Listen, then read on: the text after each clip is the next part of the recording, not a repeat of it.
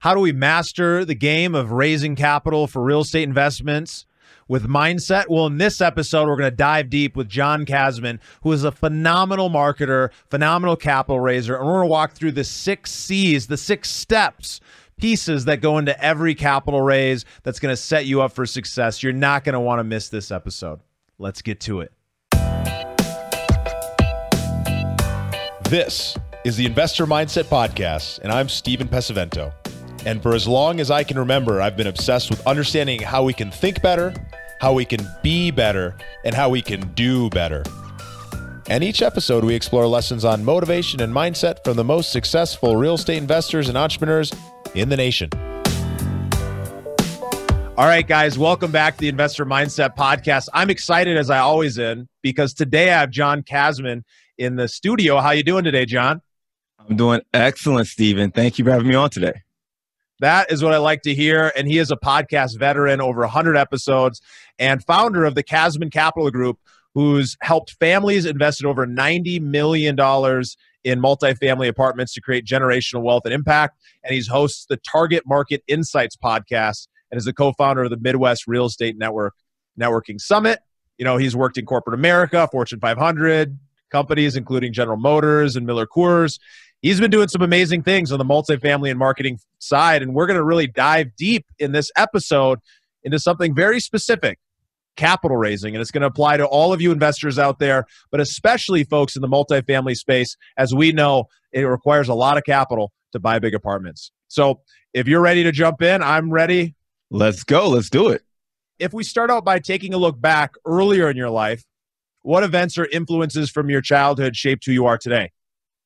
Well, I'll say growing up, you know, money was always a bit scarce. We were kind of lower economic, right? You know, it was always a challenge getting money for things that may be basic for for most people. So a field trip, for instance, you know, might cost 10 bucks to get a field trip, but I always felt pressure because I knew my mom didn't have it. So I think just those kind of things in regards to money kind of shaped the way I viewed money, mostly in a sense of I didn't want to continue to have those experiences and those feelings with money as I grew up. So it's really important for me to find ways to make money to break kind of a cycle and kind of create a new lifestyle. Ultimately, we talk about, you know, changing lives and creating legacies. And this was really what this was uh, about for me. So as I kind of found ways to do that, you know, I started reading more and more. I decided I wanted to go to college, first person in my family go to college, graduate college.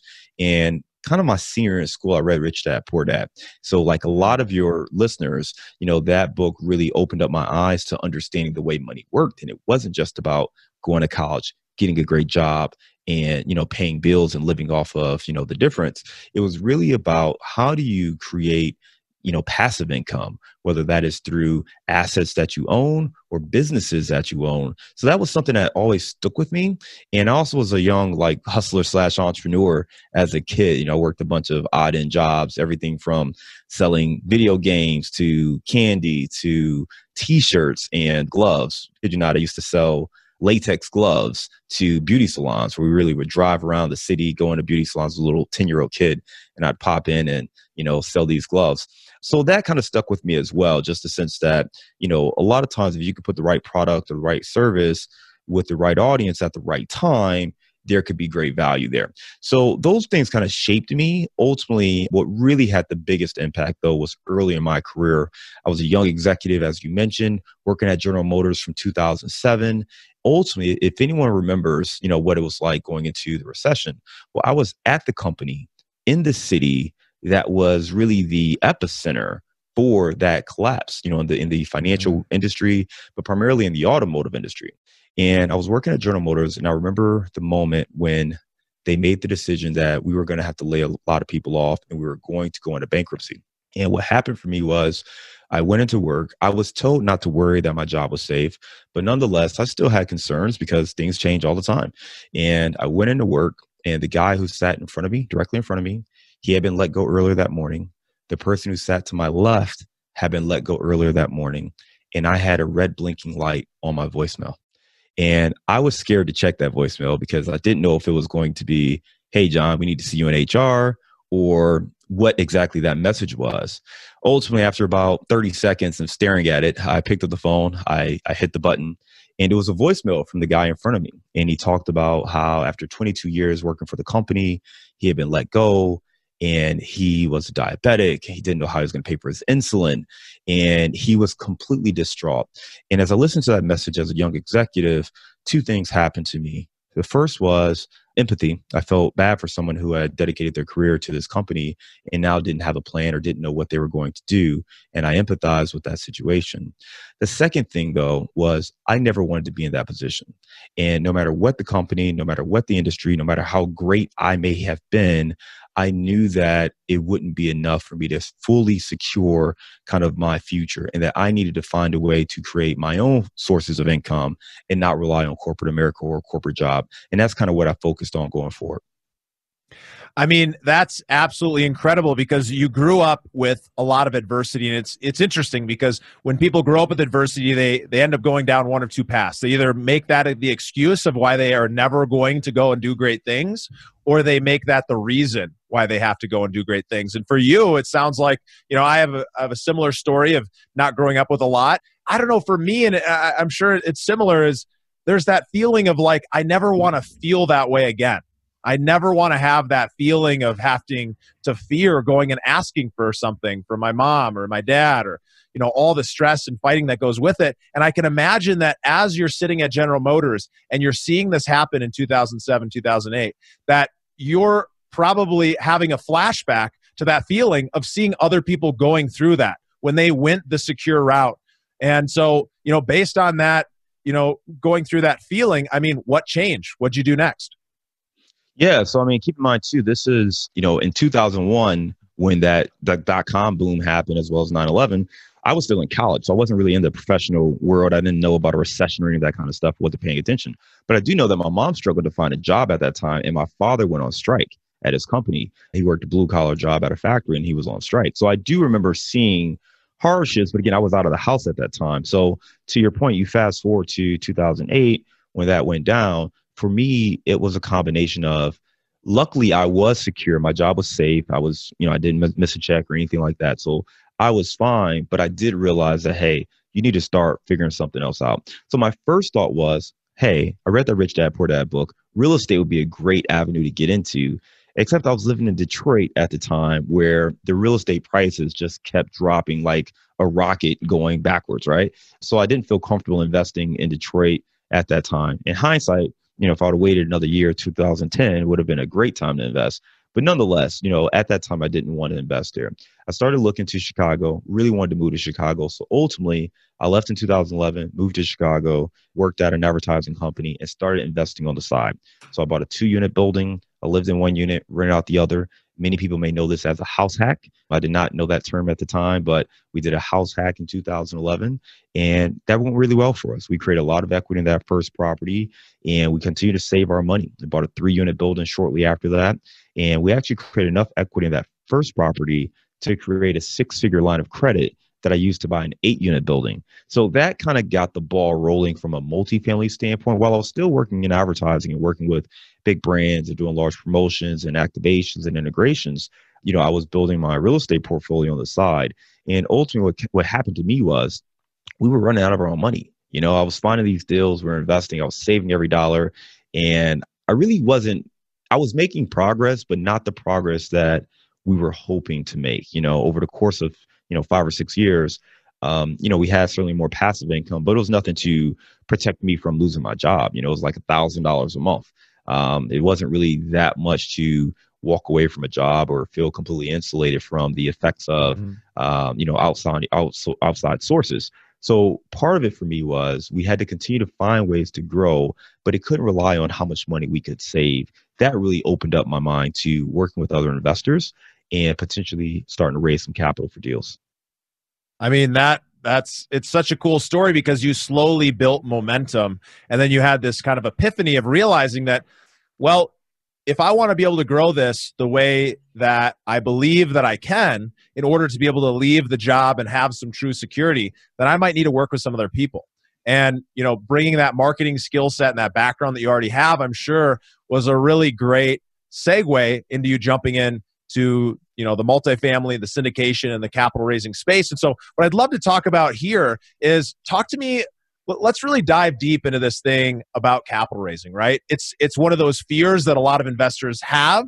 This fear of, well, I don't have enough money, I don't have enough capital. And you know, if you know my story, I started with almost no money. I, I put almost everything that I had on credit cards, like up to $30,000 to get started in wholesaling, hustled my way up, you know, started flipping some houses, started making some money. And nearly every dollar that I made was based on borrowing money or uh, by raising capital in some kind of way, shape, or form. So I know firsthand how important this is, but it's so easy still to fall into that trap of thinking to yourself, well, I don't know if someone's going to want to invest in this deal with me or having some limiting beliefs about it. So I'd love to hear from you. Like, what is the process in your eyes if somebody wants to get started raising capital and what goes into, you know, uh, a great, uh, a great process for raising capital? Well, I mean, I think you nailed it, right? The, before you could go into the actual process of raising money for a deal, you really have to understand your mentality and your goals. What are you trying to accomplish? Um, you know what are you what are your limiting beliefs that you have? I will tell you most people who have concerns those concerns fall into one of three buckets. Either one they're concerned that they don't have the network to raise money and people won't want to invest with them. Or two, they just are concerned that they don't want to really ask their friends and family for money. They don't want to beg or or feel like they're putting people in a tough position, or they're concerned that those relationships may go sour if something bad happens. So they don't really want to ask friends or family. Or the third thing is, you know, they don't have the education, the knowledge, or the experience themselves to feel comfortable in knowing what they're doing. So one of those three reasons is usually why someone is apprehensive to being out there and raising money for deals. The first thing I would say is, um, depending on where you fall with those three objections, you have to ask yourself what value are can you provide for other people you know it's one thing when you look at it from your own perspective and what you get out of it because it's easy to say okay hey I need half a million dollars to do this deal. Okay, who can get me half a million dollars? That mindset's going to take you down one path where it can feel like you have walls against you and it's hard to overcome those obstacles. Versus, hey, we have cash flowing assets that have phenomenal tax benefits that can help diversify assets. Um, who can we go talk to who would have interest in a product like this or investing in something like this? If you're focusing on serving other people, versus what you get out of it, then it makes it much easier to go in and just present an opportunity. And I think that's really a, a big shift. And a lot of people starting out, it's tough for them to understand that. And it seems nuanced, but it's really important because if you're focused on what you get, then you're not going to say the right things. You're not going to think about it the right way. It's going to be very difficult, and you're just going to see all the objections and the hard work that you're going to have to do. If you focus on serving other people, and creating a product or a service that helps other people get what they want, get what they need, get what they're looking for, reach their goals, reach their objectives, then it's going to be much easier to understand what those solutions are. So as you're talking to people, either it fits what they're trying to do or it doesn't. And you can come up with solutions for those individuals. So the mindset is really important when it comes to this. It's so critical. You've got to get in the right mind space to be able to go out and and do anything. But especially when you're talking about bringing other people into into the wheelhouse into what it is that you're doing and what a big shift that is to go from hey well what am i getting to how is this actually really great for other people? And we hear that a lot but sometimes we hear it and we think it but then when we actually go to raise the capital we go back to what we're thinking about. We need to stay in that mindset of why is this valuable to the other person and not take it personally if they don't see that value and just move on to the next person or work on our uh, on our delivery to be able to you know show hey if you're this kind of person this is probably be a good fit. So i'd love to hear a little bit about that delivery and kind of what goes into actually going and doing the raise once you got your mindset in the right place Absolutely. So there, there are six things, you know, I like to call them the six C's of raising capital. Okay. There are six C's that you really need. And anyone who's raising money right now and having success, they're following these six C's. So I'm going to say what they are, and then we're going to hit on the specific elements of each one. Okay. The first one is confidence. The second one is credibility. Third one is connections. Fourth is channel. The fifth is communications. And the last one is consistency. So the first one, confidence, that comes from what you're just saying, right? It's how you speak, how you convey your message. You know, think about, um, I'm going to say a salesman, but don't take this the wrong way. But anyone who's selling anything, a good salesman, they're not trying to sell you they're educating you they're sharing the knowledge they're answering questions they're you know letting you know which product works and they're trying to understand your needs so you they can help you find the best solution for what you're trying to do right? And that's really what the confidence is. But if you don't know those solutions if you're not educated yourself if you don't have the experience yourself it's going to be hard to do that. So the first thing you have to do is focus on your own knowledge and your own confidence and building up that confidence. Now sometimes you could be in an industry forever and still not be confident confident. So those are things you need to work on yourself. So part of that self confidence, part of that is your knowledge and your expertise. Another way you help yourself with that confidence is by building on your credibility. So if you're new, if you've never raised money for a deal or you know you're where where I was starting out, you did a few deals, but not enough to to feel like, you know, you could go out and raise a million dollars or, you know, you really have mastered the art of investing or multifamily, you know, what other ways can you build that credibility? Well, one thing you can do is leverage a team's credibility. So your property manager, build that team around you. Get a mentor or a coach or somebody who can help consult you and be in your corner.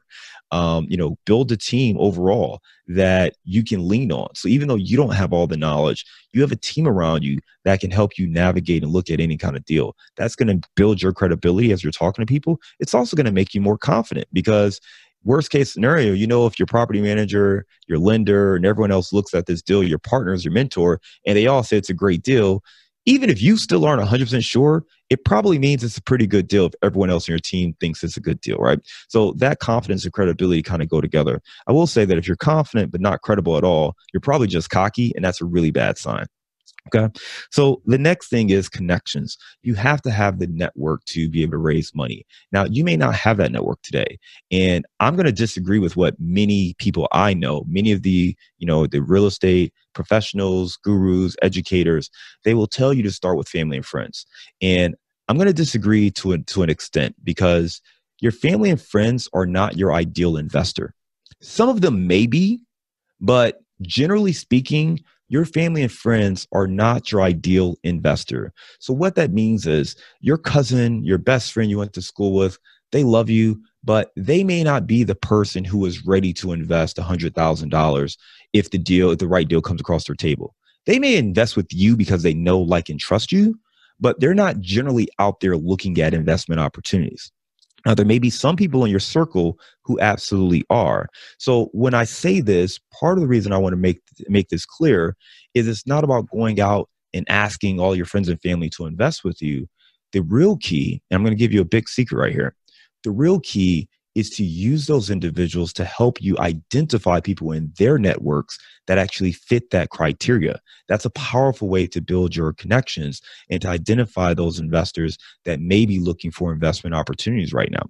Now, the next thing you have is your channel. How are you communicating with people? Are you on social media? Are you doing email marketing? Are you doing, you know, um, you know, uh, I highly doubt anyone's doing TV or radio, but what kind of l- platforms and channels are you using to get your message out there? So that's kind so, of the fourth one.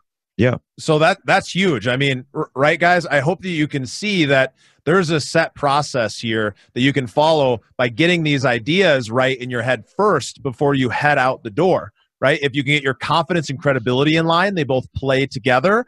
And then when you start understanding that that is going to lead you to being able to build a great network through those connections. And then obviously, how are you going to be able to communicate to those people? Well, what channel are you going to be able to use? These all build upon each other, and it's fairly simple. That doesn't mean that it's easy to do, but that means that it's something that you can definitely go out and do yourself. Absolutely, absolutely. This is uh, fairly, and I'm giving it high level. Obviously, there's a lot more involved, but just you can wrap your head around what that process is. You know, once you have a channel, and that channel doesn't have to be complex. The channel may be you know phone calls and, and, and, text messages right? It doesn't have to be a big media platform but you have to figure out how are you going to communicate with individuals. The next piece is the communication itself. What's the message? So what are you going to say to them? You know understanding the information that they need and being able to answer questions that they may have and how do you educate them to get them comfortable? It's much easier to educate somebody and then talk to them about an investment opportunity versus trying to talk to them about an investment opportunity where they don't know anything about multifamily or real estate investing. And then the last piece is consistency. And this is key, especially if you don't have a super long track record. Because if you have a 10, 15 year track record, your consistency is in doing it 10 to 15 years. So if you haven't been doing it that long, you have to have other areas to demonstrate your commitment level. You know, whether that is, you know, a podcast, you're on over 100 episodes, right? I'm on I'm uh, getting close to 200 episode, episodes of my podcast. And it's not just the number of podcast episodes, but you can go back and look and see when were they published had they done this consistently each week over the last year um, you know if you're writing a blog if you're sending out emails whatever the case may be people want to know that you are seriously committed to what you're presenting. And if you do something over a period of time, that longevity and that consistency is just going to make it easier for you to, you know, drive those connections, connect with people, and build your own credibility and confidence as well. So they all kind of work together in some ways, but I think those six elements the confidence, credibility, connections, the channel, the communications, and consistency those six elements are really key to raising big capital. Yeah, that that's that's incredible because what it does is it shows us that just about anybody can go out and do this stuff, right? So if you're listening right now and you happen to be one of those people who falls into the category of having one of those limiting beliefs that says, ah, "I don't know if I can do this. I don't know if people are going to want to, you know, participate in these real estate deals with me." Well, now you have somewhere that you can specifically look you can go and focus on these six C's and improve in those. And so I want to kind of dive in for a second here uh, with the time that we have left to talk a little bit about what some of that messaging is and what are some of the channels that you use yourself. Because i imagine as you're you've shifted when you first got started you know you probably were using one set of messaging. And now that you've been doing it for a while you know you're probably using a different set. And so i'd love to hear what's the difference between you know when you just were getting started and what you'd recommend versus somebody who's been doing this for a while and has been consistent in their channels well, I think one of the biggest thing too, starting out, is that you're still very nervous about your own credibility and capabilities, and that's just true. It's, it's human nature, and that's just a natural thing. But the reality is, is that most people care about themselves. They they they want to know about you for sure, but they really care about themselves more. So as you're talking to people, the message should really be about how what you're doing can serve and benefit them. And I would say, starting out, you know, that was kind of a, a dance to figure out, okay, how much do I spend, you know, demonstrating my credibility, improving my value and my worth versus truly just educating them on how they benefit, you know. And again, especially when you're talking to people that you have a close relationship with, it's easier just to focus on them, you certainly need to talk about your credibility and highlight that. And if you don't have experience doing um, multifamily, for instance, like you know, I had, a small multifamily multifamily portfolio, but I did have a strong business you know success. And most of the people knew me from the business success the marketing success the different accolades that i achieved from that perspective. So i leaned on that more and I would say the same thing. When you talk about that credibility, you want to lean on whatever credibility you actually have, as long as it's transferable, and then supplement whatever weaknesses or gaps you may have with other folks on the team. So your message really should be focused on what they want more than anything else, what the benefits are. Highlight your skill set, highlight your team that you're doing, and then pivot. And I would say, I think starting out, we probably leaned a little more heavily on what we were doing and what would be a much better thing to do for, for your listeners is focus on the value that you can provide for your audience. And then just, you know, you have your lines and have your messages and your proof points that justify why you're the right person to to help them do that. Mm. Well, that's some really powerful stuff. And how do we go about educating people on this stuff? And and what kind of information should we be sharing with folks to educate them on some of the benefits of what it is that we're really offering? Well, I mean, there are a lot of different ways to do it, right? There are different platforms all out there. What I would tell you is, you know, just to, to make sure people understand, there's podcasting, like we're doing right now. There's blogging, which is a big platform. A lot of people love social media and posting on Facebook and Instagram and Twitter and, and YouTube videos and things like that. Um, and email marketing is huge. I really love email marketing. So those are different ways to convey your message. Webinars are starting to become more and more popular as well. So creating these webinars. Um, so those things are becoming more and more popular and those are big ways of doing it. The key though is you have to build an and audience. so those are the those are the channels. Those are the channels. The audience on. That's right. Those are the channels that you want to build your audience and communicate your message once you kind of have that. Um, as far as the things that you want to say to those audience, you need to understand what they need to learn. And this really comes down to who your I call them an avatar, but who your investor target is or your investor avatar. You know, are they current investors? Are they current real estate professionals? Are they doctors? Are they engineers? Um, what exactly do they do? What knowledge do they have? What are the gaps? What's going to prevent them from making a decision? So you have to really understand where they're at because you don't want to stay so high level that you're not really adding value to them. Uh, if I just talk about, you know, how to determine what an NOI is, a net operating income, um, that may not be enough for someone who is really, you know, they've already invested in a syndication, right? So maybe they're trying to understand how I look at deals and how, you know, how much money reserves I put or my perspective on, you know, bridge loans versus agency debt. So, you know, it kind of depends on your audience. And for someone new, they're like, what's a bridge loan? You know, so you have to understand where your audience is and kind of pull them down the funnel. And I would say a great thing to do is you create different tiers of messaging based on that. Someone really brand new, someone who, you know, is really learning about multifamily for the first time, you can start educating them about the high level ins and outs of multifamily. And then as they get more and more comfortable, you can start to transition them into the more advanced um, terminology or, or theories or strategies, things like that. The point, though, the biggest thing with all the messaging is to educate and inform, but then also to position yourself as the subject matter expert. If you do those two things, you'll be successful. You just want to make sure you're not going over people's heads or not providing real value to them if you're not educating and informing them. So sometimes when you write, you may want to write to the point where it's kind of tiered even in one message where maybe the top piece of the message is very introductory so that person who doesn't know a lot of like go back to NOI, you know, um, you know that could be you know NOI for those listening are it's all of the income minus all of the expenses is the net operating income. Okay, so that right there might be a piece that we write uh, if we were to do a blog or or a podcast or something like that. We might talk about NOI, but then for a more sophisticated investor, someone who's more seasoned, we may talk about ways to optimize NOI and get into some of the advanced mm-hmm. strategies we use to optimize NOI all in one piece of content. So for that new investor who doesn't even know what NOI is, I can educate them, but they can still follow the rest of it.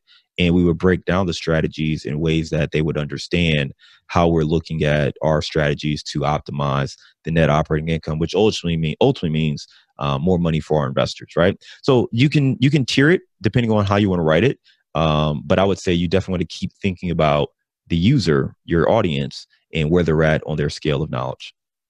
Yeah, that's such such a good reminder.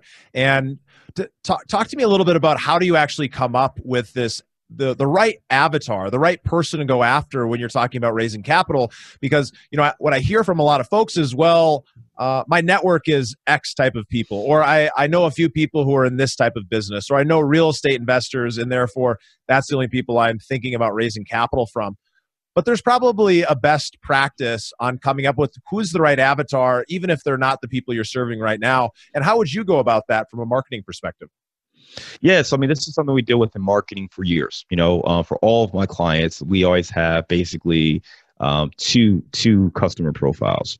We have who our ideal target market is. That's who we're marketing to, and then we actually have our buyers or who is actually purchasing the product. I'll use my time in beer as a great example. So when I worked on beer, um, typically you're going after a younger drinker, younger being a legal age drinking, but say 21 to 35 years old, especially 21 to 27, right? That person who's still figuring out which brand of preference they're going to have. Are they a Miller Lite drinker? Are they a Budweiser drinker? Are they, you know, a craft beer drinker? We're trying to figure out who that individual is, right? So that would be our targeting avatar. So let's say a 25 year old graduated from college a couple years ago, maybe has a roommate, loves sports, you know, working in their career. So mindset wise, that's our target. So we're creating our communications with that person in mind. Okay. So when I sit down and I write a piece of creative or I'm writing an article or anything like that, I'm writing with that person in mind.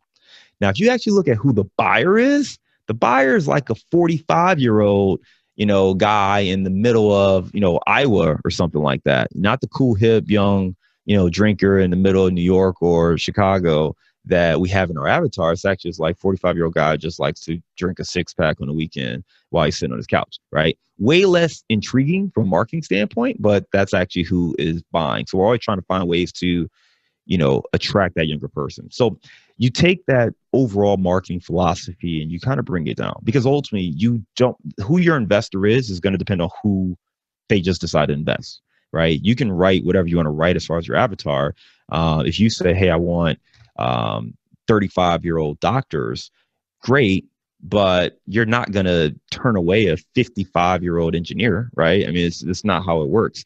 So with that said the reason it's important, even though you may not get that person, is you still need a bullseye to start creating.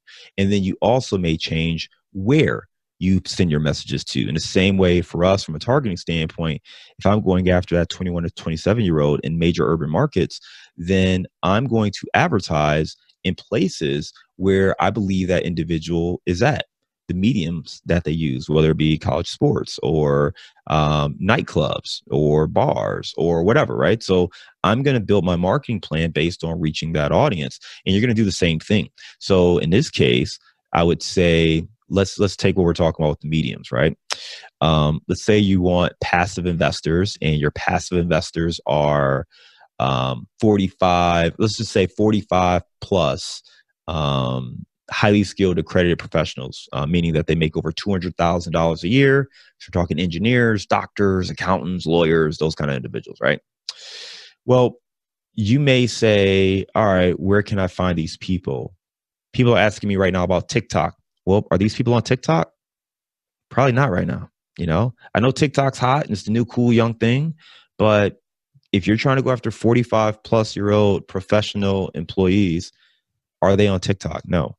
Are they on Facebook? Are they on LinkedIn? Are they on Twitter? Are they on Instagram? And if so, what's their mindset on each platform? And how do you engage with them appropriately on those platforms, right? So you have to go through all these different things so you can understand how to connect with them. I mean, right now, most of us are at home, you know, on lockdown with kids. I don't know if you can hear my kids running around upstairs, but, you know, so do they have kids? If they do, can you relate to them as a, as a parent, right? Understanding what they're going through as a parent a busy professional with parent with kids you're thinking about you know getting them to college you're thinking about you know all the different things you have to do. So really understanding that avatar really helps you drive a connection with that consumer uh, whether it be an investor or any product quite frankly. But just understanding who they are it's a vital piece. So it may not be who you actually get but i think you need to have a, a, a target profile persona that makes it easier for you to identify who is the right person, who's ideal for you. This has been beautiful. This has been amazing being able to see and understand like how can we actually come up and craft with intention who it is that we're trying to serve and what the message is that we're going to use to attract them and how we're actually going to provide benefit to them. It's it's so incredible. It makes it seem so simple to go out and raise capital, which is amazing because really, if we could just take the right steps, and obviously we couldn't get into all of them right here, but getting that overarching view into what that might look like really helps us lay the foundation for us to go out and find out well what are those individual steps? So in in closing on this subject particularly just on the capital raising is there anything you want to share with the audience um, before we move on to the next section of uh, of our time together yeah, I, w- I would say two things. So one, you know, um, developing a marketing strategy, it's it's paramount. You know, um, you can absolutely just go through the steps. And I've worked with you know mentors myself and different people, and even still, sometimes there's gaps between building kind of a, a, true marketing strategy that's efficient and allows you to optimize. So, if anyone is interested in learning more about how to do this, how to work with investors, or how to start, I call it attracting capital for real estate, not raising capital. We attract capital for real estate. If anyone's interested in that, I'm happy to do a quick 15 minute consultation to talk to you about your marketing strategy. And, um, you know, we, I'm happy to share some thoughts and give a little bit more of the context of things that we do to help some of our clients, some of our students um, and building up kind of their marketing communications. But I'm happy to take 15 minutes and I'll send you the link for that where they can schedule that time with me as well. That's amazing. Do you see what he just did there, guys? He just placed his marketing message, his call to action after teaching us about all this information. And so that's the same kind of thing we can do ourselves with our different avatars that we're going after when we're looking at attracting capital, as you said. So, you know, moving on, talk to me a little bit about how you define success and what is success to you. Yeah, you know, success is freedom and independence. You know, the ability to make your own decisions, the ability to be where you want to be, when you want to be there, and who you want to be there with. Um, you know, right now, a lot of people are very frustrated being stuck at home. And I got to tell you, um, I've had to shift my day around. But other than that, you know, we love our, we love our home. I mean, we lived in a city for eight years, and this is the first time for me living in a real house. So I'm I'm still a little ecstatic about that. And we've got plenty of space to stretch out and be in different rooms and be all together and do family nights. I mean, watched a movie last night together. So um, I think that's that's it, man. It's really about just the simple things for me about being able to do the things we want to do when we want to do them, who we want to do them with. I think that is really success.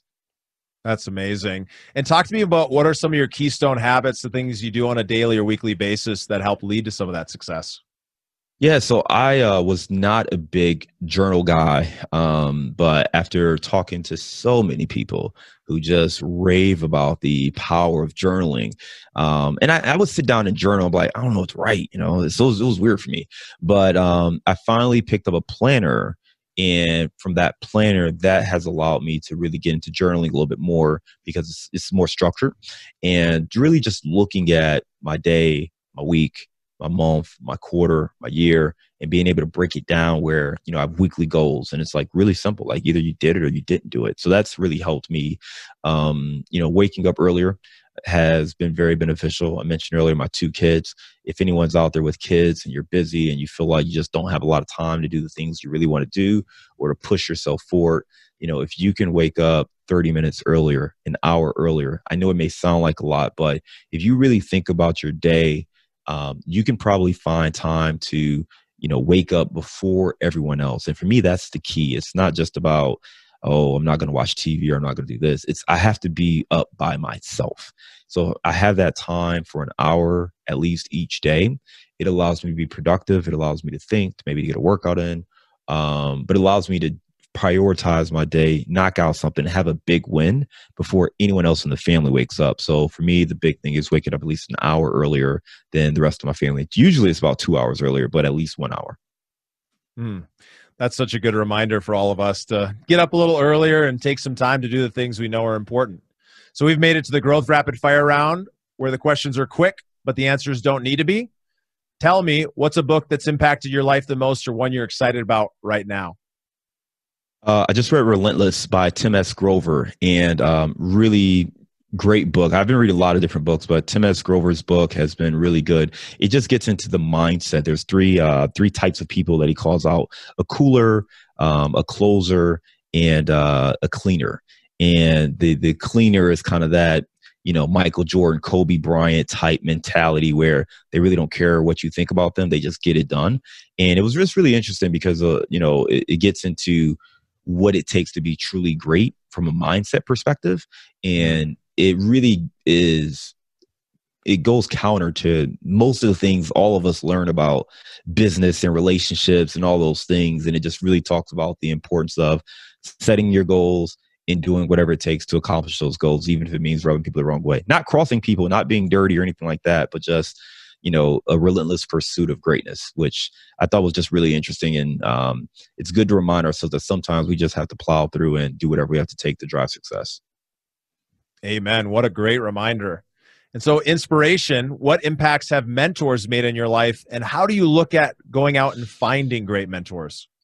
Listen, I'm a huge believer in mentorship. You know, I was fairly successful in my own corporate career, and I hired a mentor in real estate primarily because I was concerned that I might mess up somebody else's money.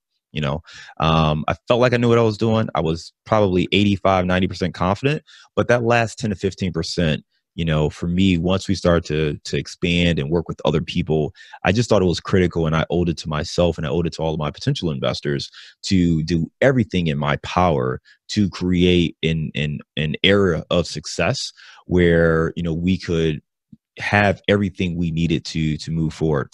Um, so mentorship is huge. You know, my mentor has been very helpful for us to to grow over the years. We've mentored a lot of different people as well, and it's been amazing watching them grow and blossom and you know attract capital for their deals and grow on to build their portfolios.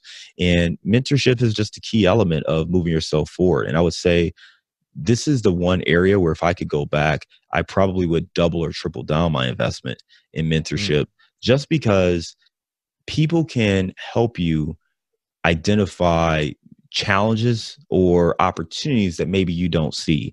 There are things that we all have. We have all we all have unique talents. We all have unique abilities our own unique story. And if we can find ways to tell our stories and to convey our message with people and to double down and push those things we can have success much sooner. But you know if you want to do it all by yourself and bootstrap it you can it's just going to be a longer road and ultimately you have to look at everything as an investment. So it's not about what it costs it's about the investment and the return on the investment. So if you're looking at a mentorship or a mastermind or any type of thing to continue to push yourself forward think about it as an investment what am I going to have to put into this, both financially and other resources, my time? What other commitments am I going to have to make here and sacrifices? And what am I going to get out of it? What am I going to get back? And if you love the returns that you're going to get and that outweighs the investment, then you should look to move forward with that such a good reminder for all of us you know it's it's in times like this that it's even more important to have mentorship to be able to fight through any battle and make it through any storm and so, finally, finishing on this purpose, what drives you to live your best life every day?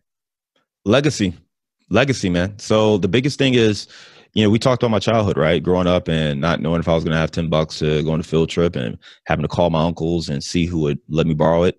Um, you know, when you think about death, let's just go real morbid for a second.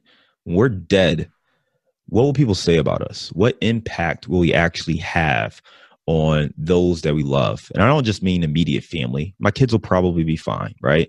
Um, mm-hmm. But what about my extended family? What about my community? What about the causes that I'm passionate about? Um, you know, what kind of impact will I have there? So when you think about what you want to create, for me, it's all about legacy. It's all about being able to make an impact on these things that I'm concerned with, that I care about. And that is really the best thing that I think we can do with our time on earth is try to make it a better place, try to help people, leave a positive image, a positive memory on the individual, the people you touch, the people you come across with, for them to say, man, that, that guy helped me do X, Y, Z, or he helped us do this, or, you know, he made whatever donation. But to leave a positive impact and create a legacy for yourself, for your family, I think that's really the biggest thing that we all can do. So legacy is really the biggest thing in making an impact. Mm, that that makes a big impact on me, and this this conversation has made a big impact. So I just want to thank you for that. You're such a clear, prolific speaker, and thank you for sharing so much with our audience. Where can people find out more about you or get in touch? Yeah, absolutely. So if anyone's interested in doing the 15 minute consultation on marketing, um, I'll send you the link so they can uh, they can schedule that. Um, other than that, if you want to learn more about multifamily investing, I actually have a sample deal on our website. It's another great way to understand the way we think about real estate, multifamily, and deals and what you may want to convey to a potential investor. Or for passive investors, if you want to see what a sample deal looks like, so you can start to understand the questions you would want to ask or what kind of returns you should be expecting and things like that, it's a great resource for both groups. So you can check that out at casmoncapital.com slash sample deal. Awesome. Well, thank you so much. And uh, I'll leave everybody the way I always leave you guys. And that is you know, go out and live a life worth inspiring others. And you can do so today by applying some of the lessons that were shared in your own life, in your own business. Thanks, and I'll see you next time. Thank you for listening to the Investor Mindset Podcast. If you like what you heard, make sure to rate, review, subscribe, and share it with a friend. Head over to theinvestormindset.com to join the Insider Club, where we share tools and strategies from the top investors and entrepreneurs on how to take it to the next level.